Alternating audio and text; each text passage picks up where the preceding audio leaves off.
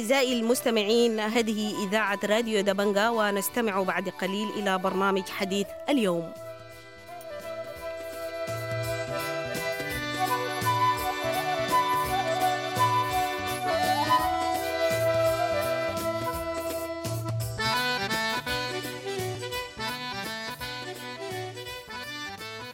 أهلا ومرحبا بكم مستمعي الراديو دبنج الأعزاء في حلقة جديدة من برنامج حديث اليوم وحلقتنا الليلة حول آه، ما أصدره النائب العام رئيس لجنة جرائم الحرب وانتهاكات ممارسات قوات الدعم السريع التي تم تكوينها بقرار من رئيس مجلس السيادة البرهان. النائب العام أصدر إعلام بالنشر. بيقول إعلان للنشر في الدعوة الجنائية 50 عشرة لسنة 2023 بقول بناء على ما توفر لدي أنا من معلومات حملتني على الاعتقاد بأنه وبعد صدور أمر القبض في مواجهتك قد هربت أو أخفيت نفسك. أنا بطلب منك تسليم نفسك خلال أسبوع من صدور هذا الإعلان وبطلب من الجمهور كذلك المساعدة في القبض عليه. المتهمين. المتهمين الموجه لهم النشر هم محمد حمدان دقلو وعبد الرحيم حمدان دقلو والقوني حمدان دقلو وعادل حمدان دقلو ومرتضى حسين ضينور ورامي الطيب موسى. وقال الدعوة الجنائية دي متعلقة ب 13 مادة. المواد دي كلها من القانون الجنائي السوداني الخاصة بالجرائم الموجهة ضد الدولة في باب الجرائم المتعلقة بالطمأنينة وكلها جرائم عقوبتها تصل للإعدام. في حلقتنا اليوم سنناقش هذا الأمر مع الأستاذ المحامي عثمان صالح. أهلا ومرحبا بك أستاذ عثمان في راديو دبنجة أهلا ومرحبا بكم في راديو دبنجا واهلا ومرحبا بمستمعيكم الأعزاء. أستاذ عثمان أكيد يعني اطلعت على القرار ال- بالنشر الصادر من رئيس آه، لجنة جرائم الحرب وانتهاكات وممارسات قوات الدعم السريع النائب العام ما هو تعليقك على هذا القرار بالنشر؟ اولا شكرا جزيلا على الاستضافة.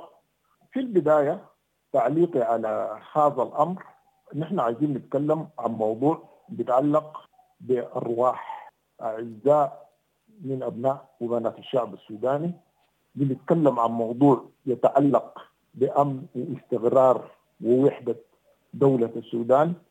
بنتكلم عن مواضيع جادة. ويجب إنه قضايا زي دي نتناولها بجديه مسألة اللي ارتكب الجرائم في حق أبناء وبنات الشعب السوداني؟ ومنو اتدمر البلد ومنو شرد آه المواطنين من منازلهم ومن مدنهم وقراهم دي مواضيع يفترض اننا ناخذها بجديه كاملة. النقطة الأولى هنالك حرب نشرت في 15 أبريل ما بين قوات الدعم السريع وما بين قوات الشعب المسلحة. نتج عن هذه الحرب جرائم وانتهاكات فظيعة. الكل يعلم هذه الجرائم.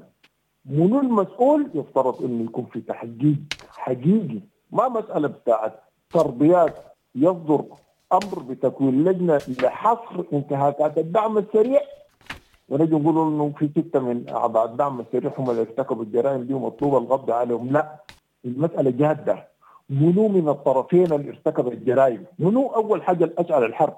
على الجيش وأما الدعم السريع. دي نقطة جوهرية ونقطة أساسية.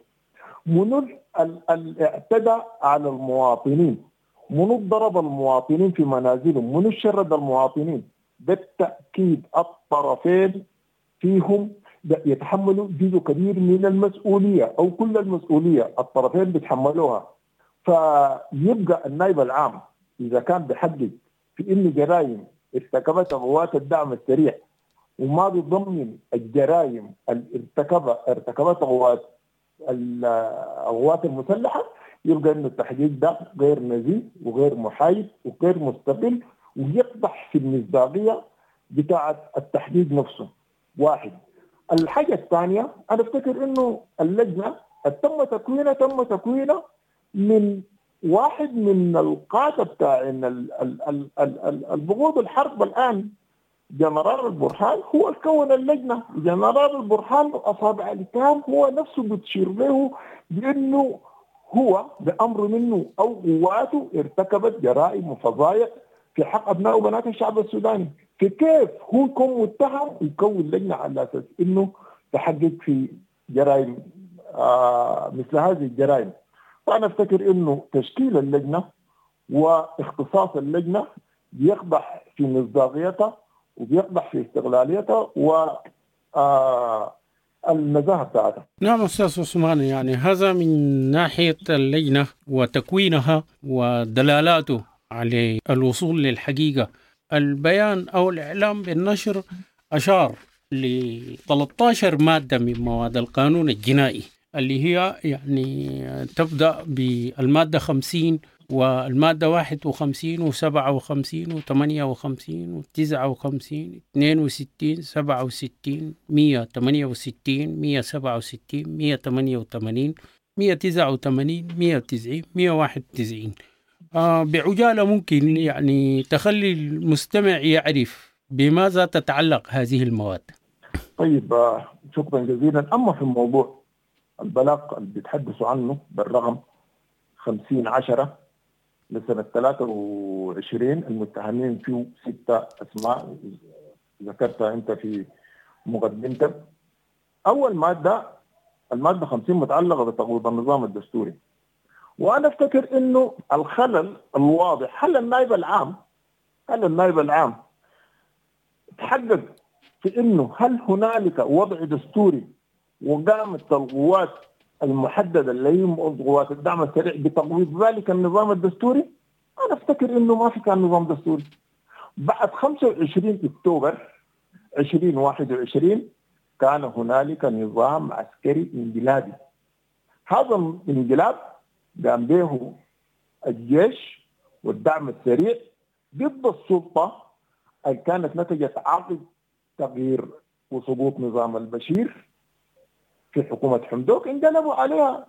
يبقى وين النظام الدستوري الآن بيوجهوا اتهام لمن يقوم بتقويض ذلك النظام، ما في نظام دستوري على يتم تقويضه، المادة 51 بتتكلم عن اثاره هنا هنا هنا يا أستاذ المادة 50 تقصد تقول إنه الجريمة تم ارتكابها وتم تقويض النظام الدستوري في 25 أكتوبر. والمتهمين في هذه الجريمة هم من قاموا بإنقلاب 25 أكتوبر الدعم السريع وقوات القوات المسلحة. تريد أن تقول ذلك؟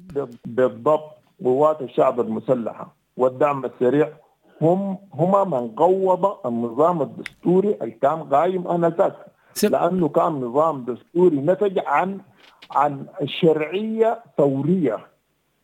هم انقلبوا على ذلك النظام. فإذا كان في بلاغ يفتح يفتح في قاده الجيش وفي قاده الدعم السريع لتغويضه من النظام الدستوري في 25 أكتوبر. المادة 51 بتتحدث عن مسألة إثارة الحرب ضد الدولة. وفيها عدة بنود إنه من يثير الحرب عسكريا إنه يجمع الأفراد أو يدربهم أو يجمع السلاح أو يقوم بخدمة عسكرية لأي دولة في حالة حرب مع السودان.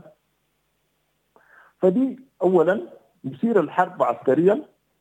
أنا أفتكر إنه مسألة جمع الأفراد وتدريبهم وتنظيمهم وجمع السلاح بالنسبة لقوات الدعم السريع تمت بمساعدة قوات الشعب المسلحة والقائد العام الجنرال برهان.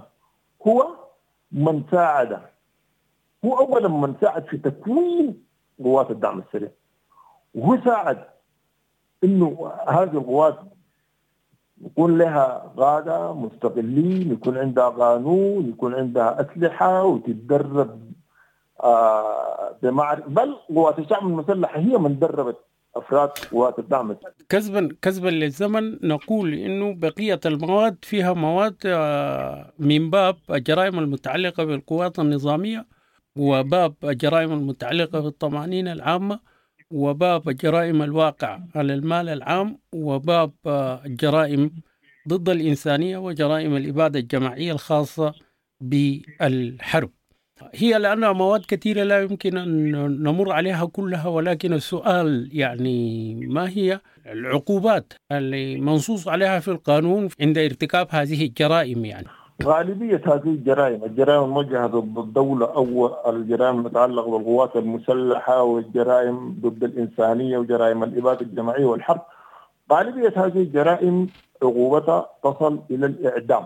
سمع أستاذ يعني أخيرا الجدوى القانونية من هذا البلاغ البلاغ 50 10 لسنة 2023 المتهمين فيه آه، الستة ذكرناهم تحت المواد اللي ذكرناها. هل هذا البلاغ من نوعية البلاغات اللي تحوز على الحجية القانونية ويندرج تحت القانون ويمكن يمشي بإجراءات حتى المحاكم والإدانة لمتهمين؟ أم هو يعني بلاغ ليس له علاقة كبيرة بالقانون بقدر ما أنه عنده علاقة بظروف الحرب والسياسة؟ أنا أفتكر أنه واضح تماما من شكل تكوين اللجنة واختصاصات أو محامة والقرار الآن اللي توصلت له وتم نشره. أنا أفتكر إنه البلاغ ما عنده أي علاقة بقواعد العدالة أو بتحديد العدالة أو إنصاف الضحايا.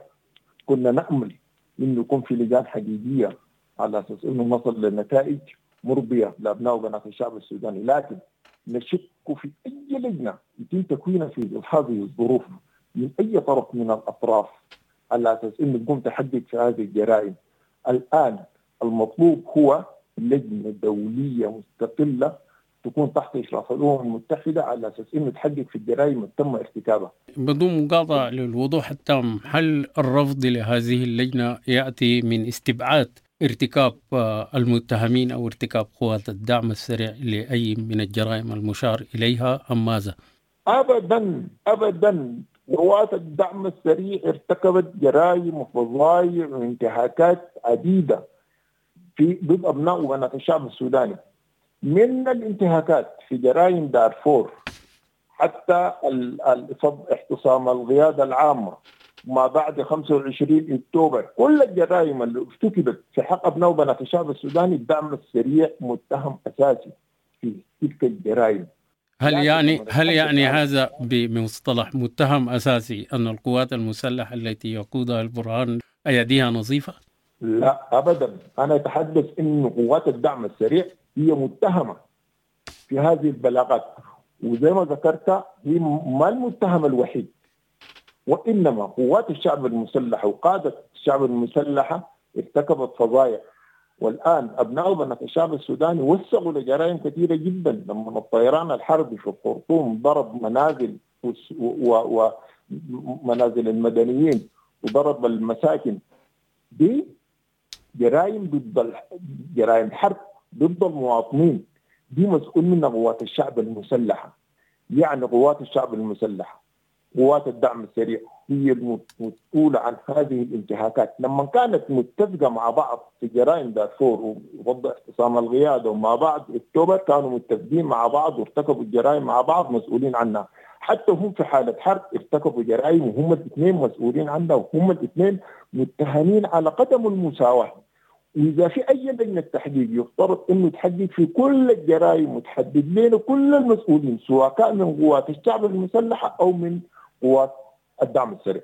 أستاذ عثمان صالح المحامي أنا بشكرك كنت معنا في راديو دبنجا تناولنا الإعلان بالنشر لمتهمين هاربين من قبل النائب العام رئيس لجنة جرائم الحرب وانتهاكات وممارسات قوات الدعم السريع اللجنة التي كونها السيد البرهان بصفته رئيس لمجلس السيادة. شكرا لك أستاذ عثمان. شكرا جزيلا. شكرا لكم وشكرا لمستمعيكم. بهذا مستمعينا الكرام نكون وصلنا إلى نهاية حلقتنا من برنامج حديث اليوم. أنا بشكركم وبشكر الأستاذ المحامي عثمان صالح وحتى نلتقي في حلقة أخرى لكم مني أطيب التحايا.